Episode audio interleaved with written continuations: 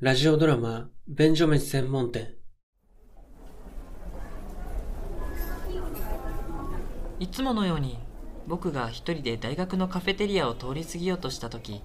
一枚のチラシが目についた手書きの弱々しい文字で書かれたそれには便所飯専門店に行きたいのですが一人では行けないのでどなたか一緒に行ってくれる方を募集していますよろしくお願いします達井和樹とあった僕は彼と便所飯専門店に行くことにしたいやあなたの言いたいことはよくわかるよくわかるし寄り添ってあげたいとも思うけれど僕が決心するまでに要した3日間に及ぶ長い過程を省いたことどうかお許し願いたいありがとう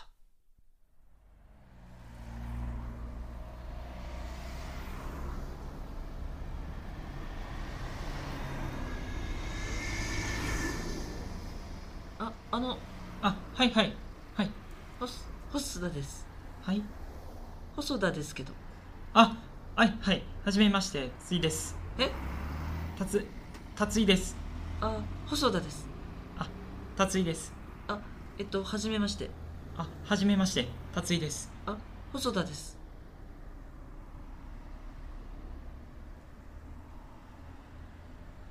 ほす、細田さん、くんさん、し、くんくん細田くん、はいはい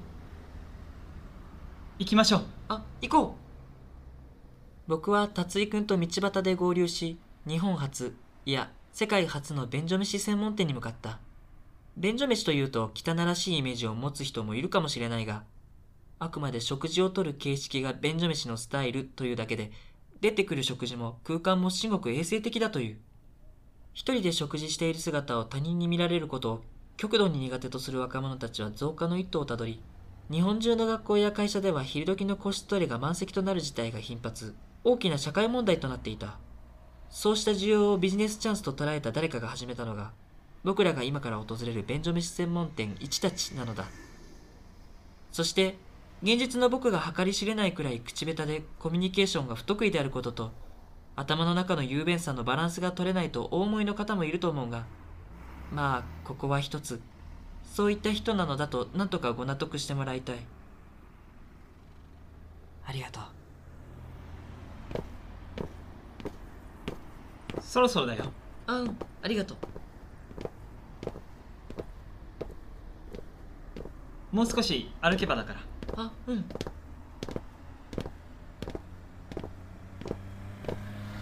あ、あそこだ。あ結構綺麗綺麗だね。どうこれはどうするのあ、あ、あれ。一人ずつ入る。え一人で入れるあ、無理だ。どうしよあれはあの二人で入りつつ店の中で一人ずつに分かれるのはう。別れよう。店の中で別れよう。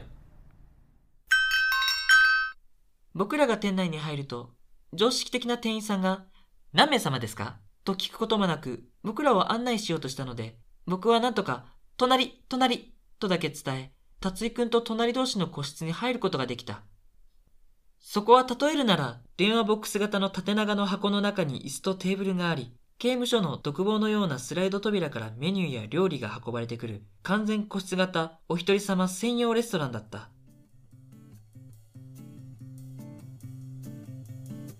達井くん、聞こえる聞こえるよ。どんな感じなんか便所飯と違ってリラックスできるよここの個室は確かに。誰も待ってないし、音を立ててもいいし。これは快適だようんメニューはファミレスみたいな感じだね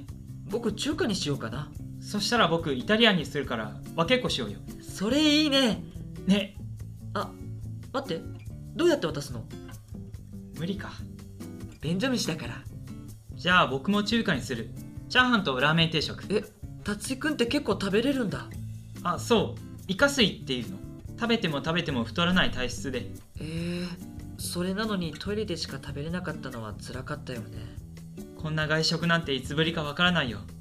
人目も気にせずむしゃぶりついたら幸せだろうないいねじゃあ僕はあんかけチャーハンあそれもありだよねあんかけって外食じゃないと食べる機会ないんだよねだよねあんかけ家で出たら何か大変なことがその後に待ってるんじゃないかって心配になる親の離婚とかねうち離婚してるんだえあごめんほんとごめんうんうん僕が推し進めた離婚だからえそんなことってあるのそれぞれと秘密裏に話していってお互いの憎悪を煽って偽りの対立関係を築き上げたってわけすごい細田君って軍師なんだね達井くんちも離婚させたかったらいつでも言ってうちシングルあごめんそろそろ注文しようかそうだったさすが注文もタブレットだできるだけ店員さんとの接触を減らしてるんだねじゃああとは来るまでのお楽しみってことでうわー早く来ないかな説明が遅くなってしまったことをまずはお詫びしたい個室に入るなり僕達井と細田君が人が変わったように現実でも雄弁で快活になったことに違和感を持たれた方も多いだろうでもこれは便所飯をする若者にとっては至極当然のことで普段僕らは一人で便所に隠れて食事しながらも頭の中では様々なことを雄弁に考えているそれが隣の個室とリンクすることは未だかつてなかったけれど今回僕らは初めて連れ便所飯をすることになったするとどうだろう2人の思考は溶け合い緊張も不安も人見知りも全て溶け合いまるで窮地の中のように親しく喋ることができるようになったのだその結果僕の頭の中もここに登場することができたみたいだありがとあんかけうまーうラーメンうますれる音を立てられる幸せ毎日でも来たいくらいだよ大学から歩いてこれるしねリーズナブルだったらよかったのにあそうだ値段のこと聞いてなかったここって結構高いのぼったくりとは思わないけど絶対もっと安くできるじゃんって感じの値段あーベンジョメシスタイルの付加価値でかなり持ってんだじゃあ学生の普段使いには難しいね5年後10年後とかじゃない安価になって学生が普段使いできるようになるのはいいなあ未来の学生はお昼に一人ぼっちでも行くあてがあるんだねでも素敵な未来だよね一人でも多くの若者が幸せになってほしいあでも僕たちが5年後って言ったら社会人になって23年でしょそしたら僕たちまだベンチョ飯してるんじゃないかなあそっか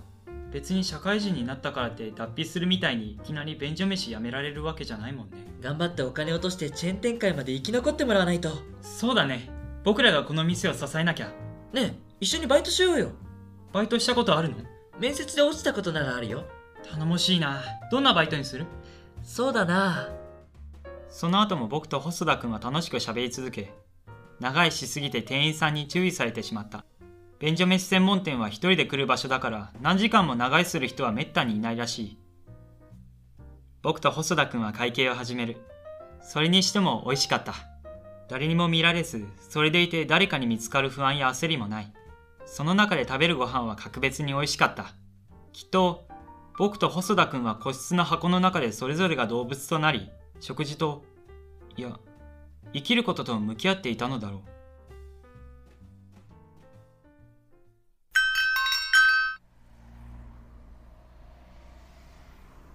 あれあの帰りどっちあ僕あっちあのあっちああっちあれ僕こっちだからあそうじゃああれだここでバイバイした方がいいねそうだねでもやっぱ結構高いよあ高かったねねね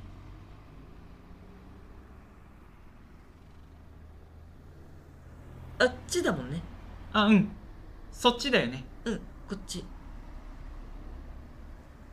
日はありがとうねあいやこちらこそというかいやいやじゃあまたねあうんまたじゃあね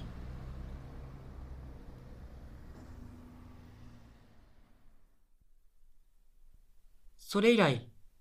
僕と達井くんが会うことは二度となかったとも考えられるしいつの日か社会人になった二人がたまたま便所飯専門店で隣同士になって再会するなんて未来もあるかもしれない